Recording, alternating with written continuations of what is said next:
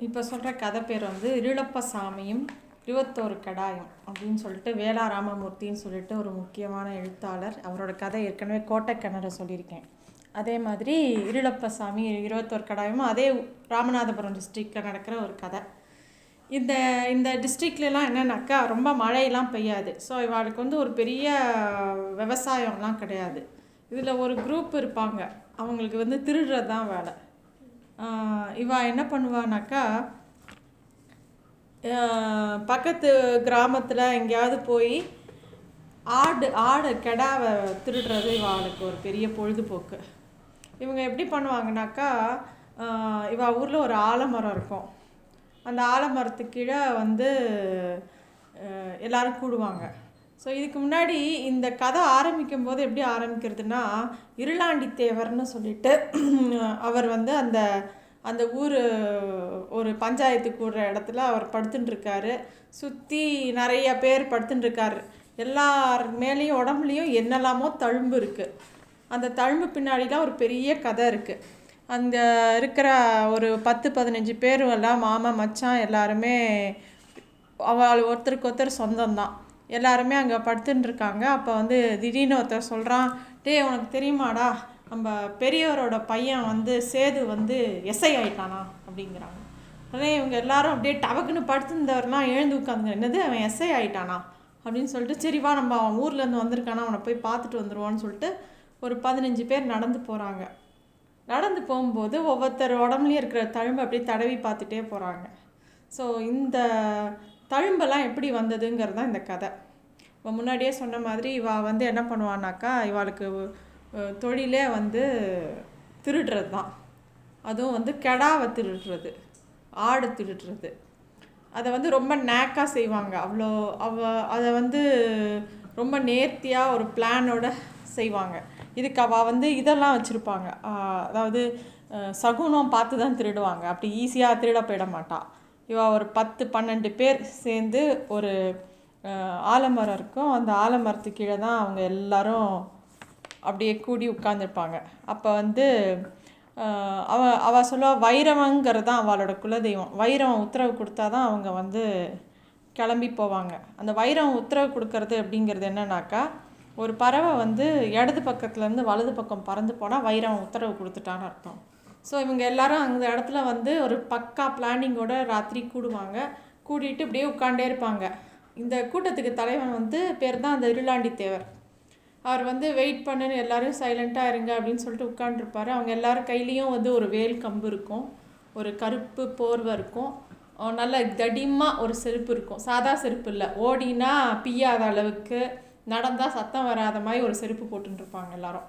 எல்லாரும் உட்காந்துருப்பாங்க ஒரு பறவை பறக்கும் இடத்துலேருந்து வளர்ந்து போனேன் டே வைரவன் உத்தரவு கொடுத்துட்டான் வாங்கடா போகலாம் அப்படின்னு சொல்கிறாங்க இவங்க ஊர்லேருந்து ரெண்டு ஊர் தள்ளி கவுல்பட்டிங்கிற ஒரு கிராமத்தில் தான் போய் திருட போகிறாங்க இந்த கவுல்பட்டிங்கிற கிராமத்துக்கு போகும்போது நடுவில் ஒரு ஓடை இருக்குது அதெல்லாம் க்ராஸ் பண்ணி அந்த ஊரை நோக்கி போகிறாங்க அந்த ஊர்க்காரன் ரொம்ப உஷார். அப்படியே அந்த ஆட்டெல்லாம் கட்டி வச்சுருந்தா கூட ராஜபாளைய நாய் நிறைய வச்சுருப்பாங்க. ராஜபாளைய நாய்ங்கிறது வந்து நல்லா நாலரை அடி இருக்கும். அது வந்து க பாஞ்சதுன்னா அப்படியே ஆளையே சாகடிச்சிரும். அந்த அளவுக்கு அது ரொம்ப ஃபிரோஷியஸ் நாய். இவங்க எல்லாரும் வந்து போகிறாங்க போகும்போது ஒருத்தருக்கு சுந்தர தேவருங்கிற ஒருத்தருக்கு வந்து இரும்பல் வருது. ஆனால் முழுங்கிக்கிறாரு. ஏன் சத்தம் போடக்கூடாது? அந்த ஊரை நெருங்குற வரைக்கும் எல்லாரும் சிரித்து பேசின்னு போகிறாங்க ஒரு ஸ்டேஜில் வந்து இல்லப்ப தேவர் வந்து இப்படி கை கா காமிக்கிறாரு. எல்லாரும் சைலண்ட் ஆயிடுறாங்க. அந்த நிமிஷத்துலேருந்து அவங்க பின் ட்ராப் சைலண்ட்டாக ஒரு ஒரு இராணுவத்தில் இருக்கிற ஒழுக்கம் மாதிரி திருட போகிறதே அவ்வளோ பிளானிங்காக போகிறாங்க போய் அங்கே ஒரு இடத்துக்கு அந்த கவுல்பட்டியில் போய் ஒரு ஒரு பண்ணை பக்கத்தில் போயிடுறாங்க. அங்கே போனால் ஏகப்பட்ட கடா இருக்குது இதில் ஒரு நாக் இருக்குது இருளப்ப தேவர் சொல்லுவார் நாய் இருக்கிற பக்கம் போகக்கூடாது. அதுவும் இந்த ராஜபாளையம் நாய் பக்கத்தில் பா போகாமல் வேறு பக்கமாக போகணும். ஒரு குரூப் ரெண்டு குரூப்பாக பிரிஞ்சு ஒவ்வொருத்தரும் ஒவ்வொரு ஏரியா பக்கம் போகணும். அதுவும் போனால் எல்லோரும் எல்லா ஆட்டையும் திருடிட மாட்டாங்க. யாருனால எவ்வளோ தூரம் ஒரு ஆட்டை தூக்க முடியுமோ ஒரு ஆள்னால இந்த சைஸ் தான் தூக்க முடியும்னா அந்த சைஸ் ஆட்டை தான் அவன் தூக்குவான். இஷ்டத்துக்கு போனோம் அப்படியே போய் பாஞ்சோம் எடுத்தோங்கிறலாம் கிடையாது. சத்தமே வராமல் ஊரை விட்டு வெளில வரணும். ஸோ அது அவங்க எல்லோரும் போய் ஆளுக்கு ஒரு ஆட்டை ஐடென்டிஃபை பண்ணுவாங்க. எந்த ஆட்டை வந்து அவன் எடுக்க போகிறான்னு சொல்லிட்டு. போயிட்டு கரெக்டாக போனவுடனே அந்த மூஞ்சியில் துணியை போட்டு டபக்குன்னு அ- அதாவது ஒரு செகண்டில் அதை கழுத்தை நறுக்கி கொண்டுடுவாங்க. கொன்று அப்படியே துண்டை போடுற மாதிரி கழுத்தில் போட்டுண்டு வேகமாக நடந்துடணும். இதுதான் அவங்களோட டெக்னிக்கு அதுவும் எல்லாரும் ஒரே சமயத்தில் அந்த கழுத்தை முறிக்கணும். ஒத்த முறித்து இன்னொருத்தர் முறிக்காம விட்டால் அந்த ஆடு கத்திடும் மாட்டிப்பாங்க. ஸோ அதுக்கு அவங்க ஒரு டெக்னிக் வச்சுருப்பாங்க. இல்லாண்டி தேவர் தான் வேஷ்டி எடுத்து மேலே இப்படி ஃப்ளாக் ஹாய்ஸ்ட் மாதிரி இப்படி தூக்கி இப்படி ஆட்டும்போது டக்குன்னு கழுத்தை நெருக்கிடுவாங்க. ஸோ அந்த மாதிரி அவர் அதே மாதிரி அவரோட துண்டை தூக்கி இப்படி காமிச்ச உடனே டக்குன்னு எல்லாரும் அந்த கழுத்தை நெருக்கிடுவாங்க. எல்லாரும் கழுத்தில் மாட்டின்னு வேகமாக திரும்பி நடக்க ஆரம்பிச்சிடுவாங்க. அந்த ஓடை கிட்ட வரும்போது முத்துத்தேவருங்கிற ஒருத்தரோட ஆடு மட்டும் சரியாக சாகாமல் கத்திரும். அந்த சத்தத்தில் எல்லா ராஜபாளையனா எழுந்துடும் அது துரத்து துரத்துன்னு வந்து முத்துத்தேவர் காலை கடிக்கும் கையை கடிக்கும். அவர் வந்து கையில் இருக்கிற இருக்கிற ஆட்டை கீழே போட்டு அதை அதோட சண்டையை போடுவார் அவர். அவர் க வேல் கம்பால் குத்த பார்ப்பாரு எல்லாம் பண்ணுவார். கடைசியில் அந்த நாயோட வாயை கீழ்ச்சிடுவார்.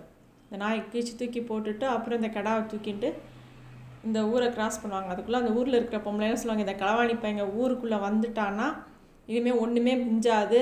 இதை சும்மா விடக்கூடாது. நம்ம ஊர் ஆம்பளைங்களாம் போங்கன்னு எல்லாரையும் துரத்துவாங்க. ஆனால் இந்த மாலை மரம் வரைக்கும் தான் அவள் இல்லை. இதுக்குள்ளே வந்துட்டு அவளால் பிடிக்க முடியாது. இந்த கடை அவளோட தான் ஸோ அந்த மாதிரி ஒரு கட்டுப்பாடு. எல்லோரும் ஓடி வந்துடுவாங்க அதாவது இவங்க கடா எடுத்துன்னு வரும்போதே இவங்க ஊ- இவங்க ஒய்ஃபெல்லாம் ரொம்ப தீர்மானமாக இருப்பாங்க. இவங்க எல்லாம் இந்த வேட்டைக்கு போனாலே வீட்டில் மசாலா அரைக்க ஆரம்பிச்சிருவாங்க. ஏன்னாங்க ஆடு கண்டிப்பாக வரும் குழம்பு கண்டிப்பாக வைக்கணும்னு சொல்லிட்டு. அந்த அளவுக்கு இவ வந்து ஒரு கட்டுக்கோப்பாக இந்த திருட்டை வந்து அவ்வளோ என்ஜாய் பண்ணி ஒரு இதாக பண்ணுவாங்க. இதெல்லாம் முடிஞ்சு மறுநாள் காலையில் என்ன ஆகும்? அந்த ஊர் போலீஸ் ஸ்டேஷனில் அத்தனை பேர் திருட போனவன் திருட போகாதவன் அந்த அந்த அந்த ஊர் பஞ்சாயத்துக்காரன் கம்ப்ளைண்ட் கொடுத்துருவான். அதனால் இந்த ஊரில் இருக்கிற அத்தனை பேரையும் போலீஸில் கூட்டின்னு வந்து இதுக்கு போய் என்ன பெரிய ஜெயிலியாக போட முடியும்? அதனால அந்த ஊர் எஸ்ஐ என்ன பண்ணுவான்? பழுக்க காய்ச்சின சூடு. எல்லா கை கால் எல்லாத்தையும் இழுத்து விட்டுருவான்.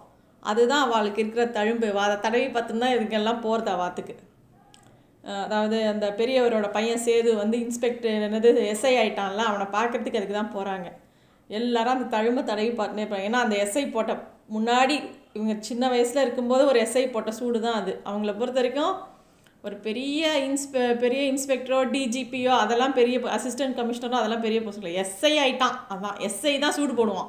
ஸோ இவன் எல்லாருக்கும் எஸ்ஐயை பார்த்து தான் பயம். அங்கே போனவுடனே அந்த சேதுங்கிற பையன் இருக்கான். எல்லாரையும் இவா எல்லாரும் உறவு தானே அந்த ஊருக்காரா? அவனை பார்த்த உடனே எல்லாரும் வாங்க மாமா வாங்க தாச்சி வாங்க இவா. எல்லாரையும் கூப்பிட்டு எல்லாரையும் திண்ணையில் உட்காரான் என்னப்பா சேது நீ வந்து எஸ்ஐ ஆயிட்டாமியா உண்மையா? அப்படின்னு ஒருத்தர் இருள இந்த இருளாண்டி தேவர் கேட்குறார். உடனே ஆமாம் சித்தப்பா நான் வந்து எஸ்ஐ ஆயிட்டேன் அப்படின்னு. யூனிஃபார்ம்லாம் போடுவியோ? அப்படின்னு கேட்குறாரு. ஆமாம் போடுவேன்னு. எங்கே எங்களுக்கோசரம் ஒரு தடவை அந்த யூனிஃபார்மை போட்டுன்னு வந்து காட்டுறியா அப்படின்னா ஓ போட்டுன்னு வந்து காட்டுறேனே அப்படின்னு சொல்லிட்டு உள்ளே போய் அவன் யூனிஃபார்ம் போட்டுன்னு வரான். போட்டு வந்தேன் எல்லாம் அவ்வளோ நேரம் ஒரு உறவாக பேசுனவா இறங்கி பயந்து போய் வேஷ்டியை பக்கி இது பண்ணிட்டு துண்டை எடுத்து இடுப்பில் கட்டின்னு கும்புறே சாமி அப்படிங்கிற மாதிரி நிற்கிறாங்க எங்கப்பா உங்கள் அண்ணனை காணணுன்னே அண்ணன் போய் அம்மா வந்து வேண்டிட்டாங்களா நான் எஸ்ஐ ஆனானா கெடா வெட்டணும்னு. அதனால அம்மா போய் கெடா வாங்க போயிருக்காங்கண்ணே அச்சிச்சோ நீ சொல்லியிருந்தா கெடாவை போய் விலை கொடுத்தா வாங்குறீங்க. எங்கள் எல்லார் வீட்லேயும் ஒவ்வொரு கெடா இருபத்தோரு கெடா வெட்டுறோம்ப்பா நீ எஸ்ஐ ஆனதுக்கு அப்படின்னு சொல்லி அவங்க சொல்கிறாங்க அவங்க அவங்களோட மக்கள்லேருந்து ஒருத்தன் வந்து எஸ்ஐ ஆனது வந்து அவளுக்கு அவ்வளோ பெரிய பெருமை. ஸோ இதுதான் இருளப்ப சாமியும் இருபத்தோரு கடாவும்.